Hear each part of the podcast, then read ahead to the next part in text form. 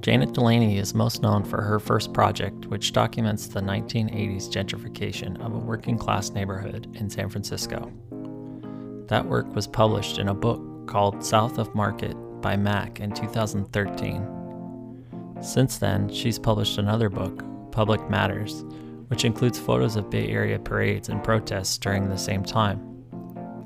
Join us as we discuss the genesis of her career as an artist, her reasons for making civil work, and the importance of diversity in the art world.